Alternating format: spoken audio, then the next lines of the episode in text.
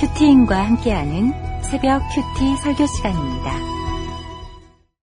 어떤 병자가 있으니 이는 마리아와 그 자매 마르다의 마을 베다니에 사는 나사로라. 이 마리아는 향유를 죽게 붓고 머리털로 주의 발을 닦던 자요. 병든 나사로는 그의 오라버니더라. 이에 그 누이들이 예수께 사람을 보내어 이르되 주여 보시옵소서. 사랑하는 자가 병들었나이다 하니 예수께서 들으시고 이르시되 이 병은 죽을 병이 아니라 하나님의 영광을 위함이요 하나님의 아들이 이로 말미암아 영광을 받게 하려 함이라 하신더라. 예수께서 본래 마루다와 그 동생과 나사로를 사랑하시더니 나사로가 병들었다 함을 들으시고 그 계시던 곳에 이틀을 더 유하시고 그 후에 제자들에게 이르시되 유대로 다시 가자 하시니 제자들이 말하되 랍비여 방금도 유대인들이 돌로 치려 하였는데 또 거기로 가시려 하나이까? 예수께서 대답하시되 낮이 12시간이 아니냐. 사람이 낮에 다니면 이 세상의 빛을 봄으로 실족하지 아니하고 밤에 다니면 빛이 그 사람 안에 없는 거로 실족하느니라. 이 말씀을 하신 후에 또 이러시되 우리 친구 나사로가 잠들었도다. 그러나 내가 깨우러 가노라. 제자들이 이르되 주여 잠들었으면 낫겠나이다 하더라. 예수는 그의 죽음을 가리켜 말씀하신 것이나 그들은 잠들어 쉬는 것을 가리켜 말씀하신 줄 생각하는지라. 이에 예수께서 밝히 이르시되 나사로가 죽었느니라.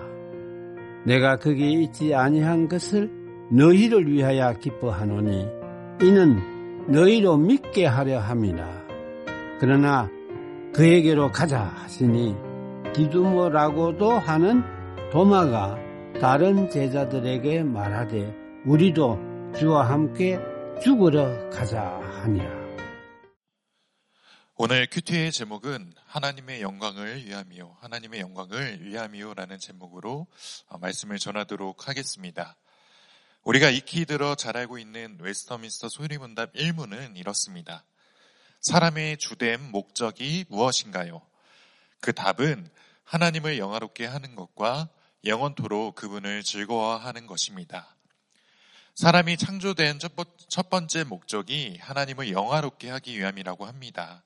여기서 영화롭게 하다의 영어 글로리파이는 누군가를 찬양하고 영광을 더한다는 사전적 의미를 가집니다. 사람이 이 땅에 존재하고 살아가는 이유는 사람을 창조하신 하나님을 찬양하고 그분의 영광을 드러내기 위함입니다. 담임 목사님께서 우연의 반대가 창조라고 하셨습니다. 사람이 우연에, 우연히 이 땅에 존재했다면 하나님께 영광 돌릴 일이 없겠지만 사람은 하나님은 하나님으로부터 창조되었기에 하나님께 영광을 돌림이 마땅합니다. 그렇다면 하나님의 영광을 위하여 우리는 어떻게 해야 할까요? 오늘 본문을 통해 하나님의 영광을 위한 삶이 어떠한지 살펴보겠습니다. 하나님의 영광을 위해 첫째, 고난이 해석되어야 합니다. 고난이 해석되어야 합니다. 1절입니다. 어떤 병자가 있으니 이는 마리아와 그 자매 마르다의 마을 베다니에 사는 나사로라. 사도 요한은 오늘 본문에서 한 병자를 소개합니다. 그는 마리아와 마르다 자매가 있는 베다니에 살고 있는 나사로입니다. 이 나사로는 누가복음 16장의 거짓 나사로와는 다른 인물입니다. 사복음서에서 마리아 마리아 마르다 자매는 어, 다른 책에서도 등장하지만 나사로는 오직 요한복음에서만 등장합니다. 사도 요한은 특별한 목적이 있기에 자신이 쓴 복음서에 이 나사로를 등장시켰을 것입니다. 중요한 사실은 그가 병에 걸렸을 때 그의 이야기가 기록되었다는 것입니다. 우리 모두에게는 하나님의 특별한 목적이 있습니다. 나소로가 병자가 되었을 때 그 특별한 목적이 드러나듯 우리 또한 고난이 있을 때 우리를 향한 하나님의 특별한 목적이 드러나게 됩니다. 2절입니다. 이 마리아는 향유를 죽게 붓고 머리털로 주의 발을 닦던 자요. 병든 나사로는 그의 오라버니더라. 2절에서 요한은 마리아를 향유를, 향유를 죽게 붓고 머리털로 주의 발을 닦던 자로 소개합니다. 이는 수간, 시간 순으로는 뒤에 12장에 있을 일을 앞서서 설명한 것인데요. 마리아가 예수님께 향유를 붓고 발을 닦은 이유는 예수님의 장례를 준비하기 위함이었습니다. 이는 나사로의 이 이야기가 죽음과 관련 있음을 드러냅니다.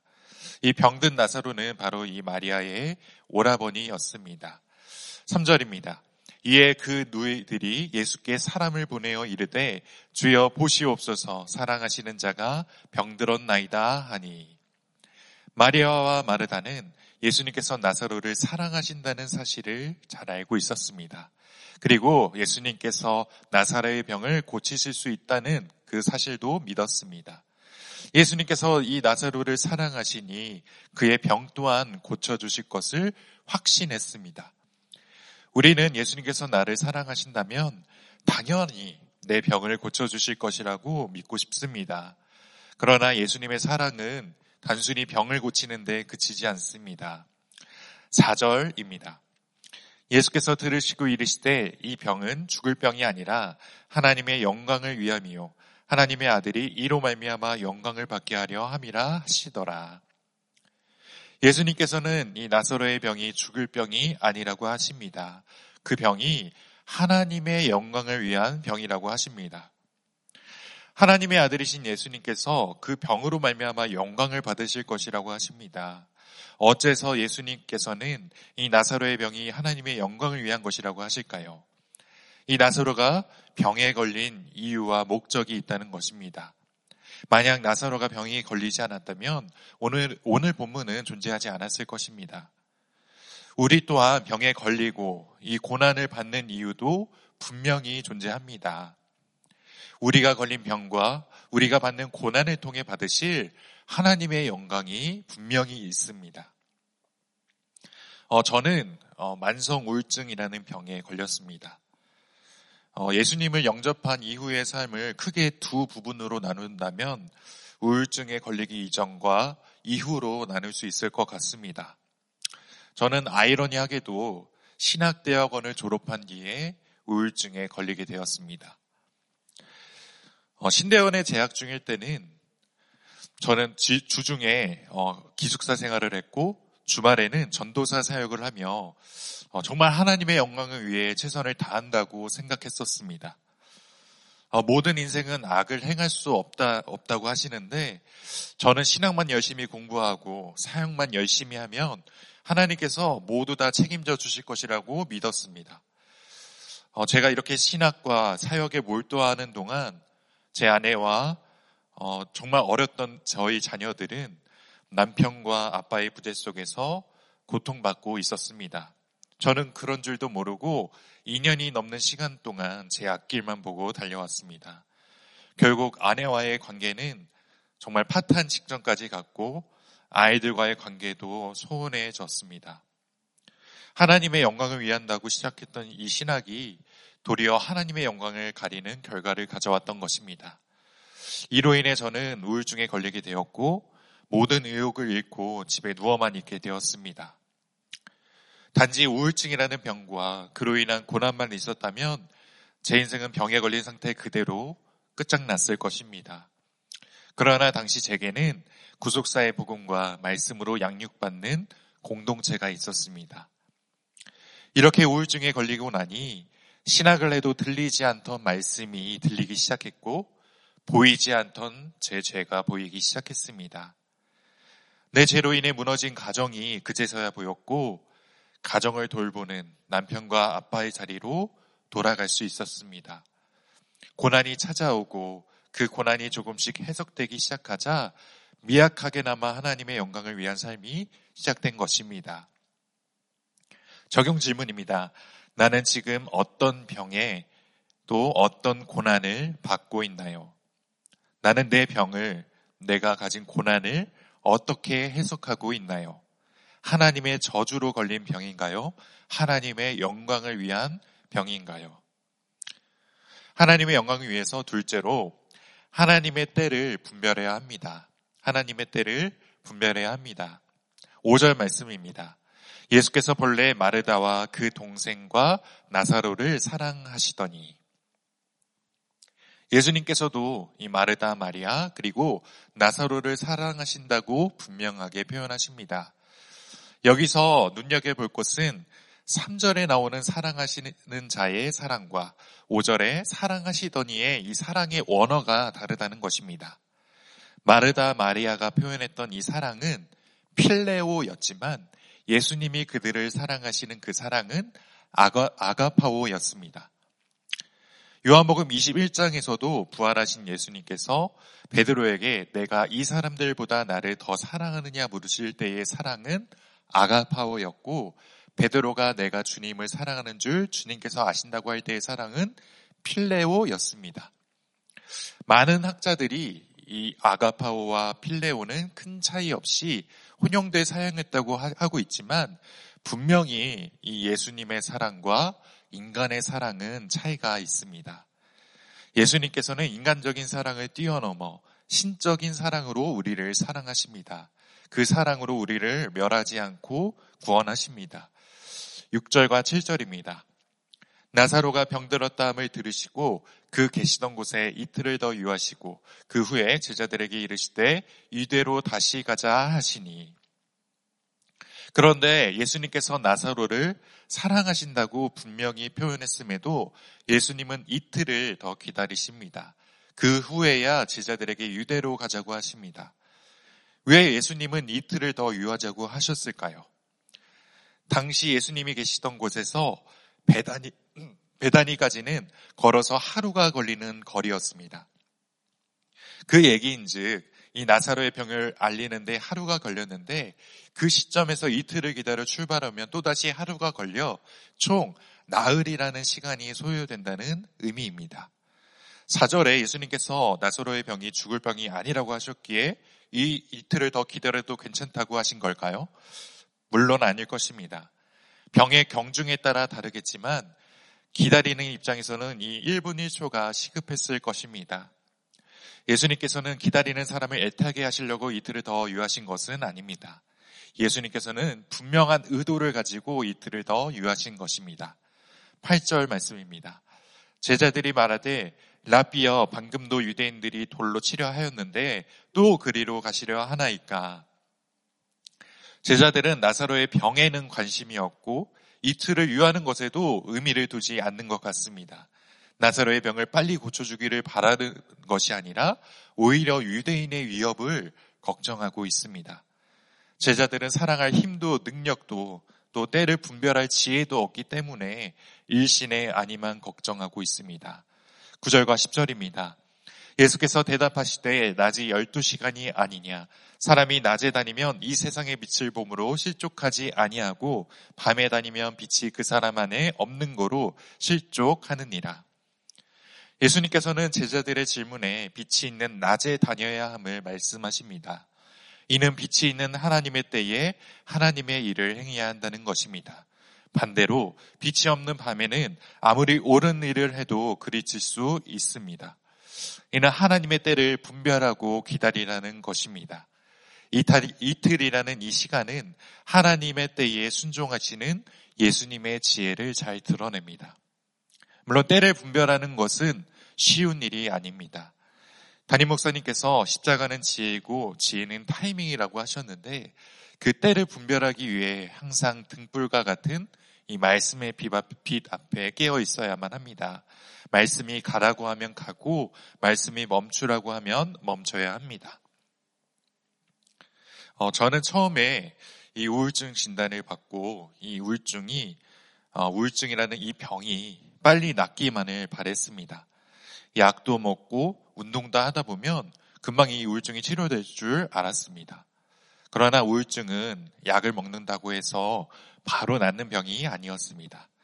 어, 지금도 일용할 약을 어, 매일같이 먹고 있습니다. 어, 우울증의 특성 중 하나는 신체와 증상을 동반한다는 것인데 마음이 힘든 것뿐 아니라 이 몸까지 무기력해지다 보니 어, 정말 이 병이 감당하기 어려운 무, 거운 짐처럼 느껴졌습니다. 마치 긴 밤을 지새우듯 이 우울 증상을 안고 어, 이 사역을 감당하는 것이 정말 쉽지 않았습니다. 그래서 이 병이 낫는 그때가 하나님의 때라고 생각하고 이 때가 속히 오기를 기도했었습니다. 그러나 하나님의 때와 뜻은 내 생각과 달랐습니다. 우리들 교회에 오고 나니 어, 내가 왜 이 우울, 우울증에 걸렸는지, 왜 이 우울증이 금방 낫지 않았는지 깨달을 수 있었습니다. 아, 우리들 교회에는 어디를 가도 어, 동병상련의 지체들이 있었습니다. 어디서도 얘기하기 힘든 내 아픔을 얘기할 수 있었고 또 체울까지 받게 되니 숨을 쉴 수 있었습니다. 뿐만 아니라 같은 아픔을 가진 지체들을 체울해 줄 수 있고 또 필요한 말씀을 전할 수 있으니 제 우울증이 약재료로 쓰임 받는 것을 보게 되었습니다.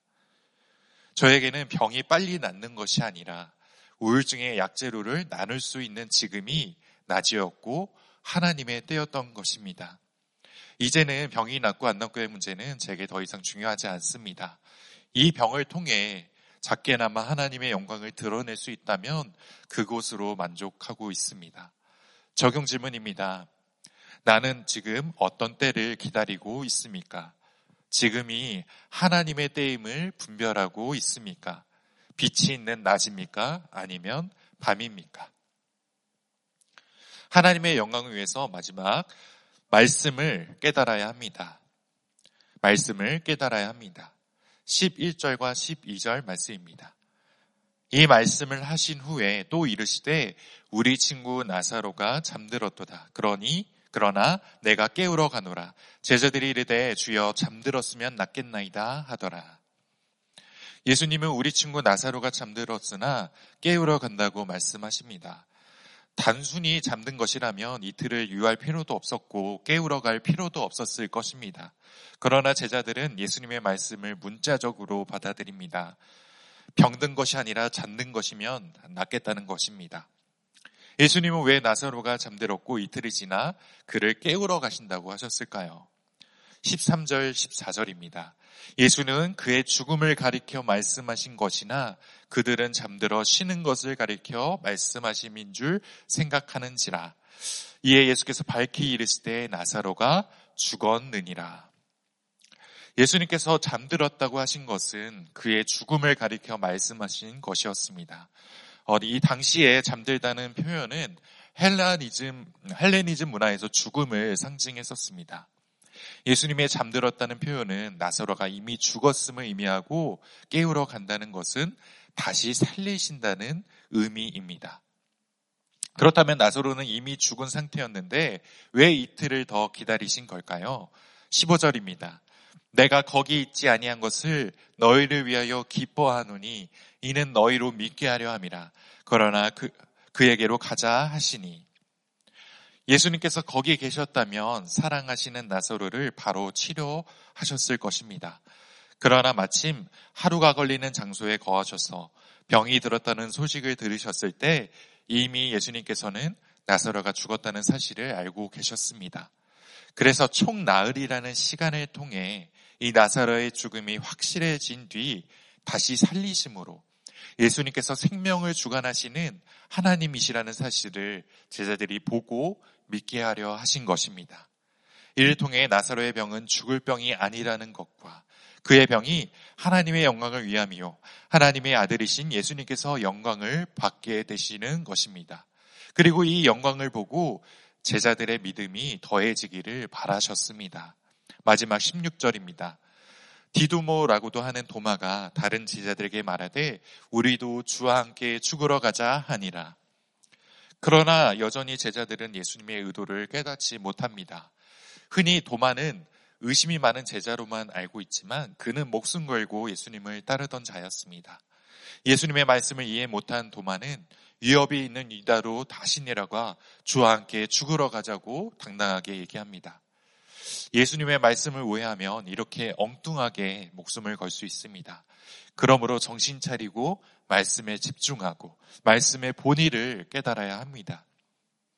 오늘은 주일입니다. 여전한 방식으로 예배를 드리고 말씀을 들을 텐데 이 말씀이 잠들어 있는 우리의 영혼을 깨울 수 있기를 소망합니다. 말씀을 온전히 깨달아 내가 걸린 이 병이 죽을 병이 아니라 내가 당하는 이 고난이 나를 죽이는 고난이 아니라 나를 다시 살리시는 하나님의 은혜임을 이를 통해 하나님의 영광을 보고 믿음을 더할 수 있기를 주님의 이름으로 소망합니다. 마지막 적용 질문입니다. 나는 지금 말씀이 잘 들립니까? 말씀을 통해 내 고난이 축복임을 깨닫습니까? 고난이 나를 다시 살리시는 하나님의 은혜임을 깨닫습니까? 말씀을 맺도록 하겠습니다. 하나님의 영광을 위해 첫째로 우리는 고난을 해석해야 합니다. 나사로의 병은 죽을 병이 아니라 하나님의 영광을 드러내는 통로였습니다. 고난이 축복임을 해석해야 내 고난을 통해 하나님의 영광을 드러낼 수 있습니다. 둘째로 우리는 하나님의 때를 분별해야 합니다. 예수님은 나사로를 사랑하셨지만 하나님의 영광을 위해 이틀을 더 기다리셨습니다. 이 이틀이라는 시간이 견디기 버거울지라도 이 시간이 하나님의 때이며 이 시간을 통해 하나님의 영광을 드러낼 수 있습니다. 셋째로 우리는 말씀을 깨달아야 합니다. 제자들은 예수님의 말씀을 깨닫지 못하고 함께 죽으러 가자고 합니다.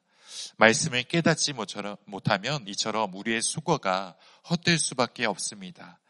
말씀을 깨달을 수 있는 지혜를 구하고 말씀에서 드러난 이 하나님의 영광을 보고 믿음을 더해야 합니다. 오늘 우리에게 주신 말씀처럼 내가 당한 고난을 잘 해석하고 하나님의 때를 잘 분별하며 말씀을 잘 깨달음으로 하나님의 영광을 위해 살아갈 수 있는 저와 우리 모든 성도님들이 되시기를 주님의 이름으로 소망합니다. 기도하겠습니다. 살아계신 하나님 아버지, 주의 크신 은혜와 사랑에 감사를 드립니다. 저는 신학한다는 핑계로, 사역한다는 핑계로 가정을 돌보지 않고 아내를 외롭게 만들고 아이들에게 사랑을 주지 못했던 죄인입니다. 무너진 가정과 깨어진 관계를 직면해 우울증에 걸리고 나서야 내 죄를 보고 내 자리로 돌아갔으니 내가 걸린 이 병이 내가 당한 이 고난이 축복임을 고백합니다. 자격 없는 죄인에게 체유를 받고 체유를 해줄 수 있는 이 공동체를 허락해 주셨으니 이 때가 하나님의 때임을 분별하고 하나님의 영광을 위해 쓰임 받을 수 있도록 인도하여 주옵소서. 주여 우리들의 가정을 살려 주옵소서. 아직 죄 가운데 빠져 있는 내 남편과 내 아내 우리의 자녀들을 돌이켜 주옵시고 우리 가정이 하나님의 영광을 드러내는 거주할 초소가 되게 하여 주옵소서. 주님 우리들 교회를 붙들어 주옵소서. 지난주부터 시작한 모든 양육 가운데 함께하여 주옵시고 3월에 있을 SG 공동체 수련회와 큐티 세미나 가운데 함께하여 주셔서 말씀으로 살아나고 살아내는 부흥이 우리 교회 가운데 있게 하여 주옵소서. 오늘도 한 영혼을 위해 목숨 걸고 애통해 하시는 우리 담임 목사님의 양육간의 강건함을 허락하여 주옵시고 설교와 문서와 방송 사역 가운데 기름 부어 주옵소서. 특별히 오늘 주의 설교를 전하실 때 성령의 권능으로 붙들어 주옵소서. 함께 돕는 사역자들에게도 감당할 능력을 허락하여 주옵시고 각국에서 섬기시는 우리 선교사님들의 안위와 사역을 지켜 주옵소서. 주여 인구 절벽으로 위태한 우리나라를 불쌍히 여겨 주옵소서. 인권을 우상 삼고 생명을 해하는 모든 악법을 막아주시고 생명을 살리는 법들이 제정되게 하여 주옵소서. 곧 있을 총선 가운데 이를 위한 그 한 위정제를 세워 주옵소서. 또한 세계 곳곳에 잔존하는 전쟁과 재앙들이 속히 종식되게 하여 주옵소서. 오늘도 말씀으로 시작하는 주일 성령 하나님 함께하여 주옵시고 하나님의 영광이 온전히 드러나는 예배되게 하여 주옵소서. 이 모든 말씀 우리 주 예수 그리스도의 이름으로 기도드리옵나이다. 아멘. 오늘 주신 말씀을 기억하며 가정과 교회, 나라를 위해 각자의 기도 제목을 가지고 함께 기도하겠습니다.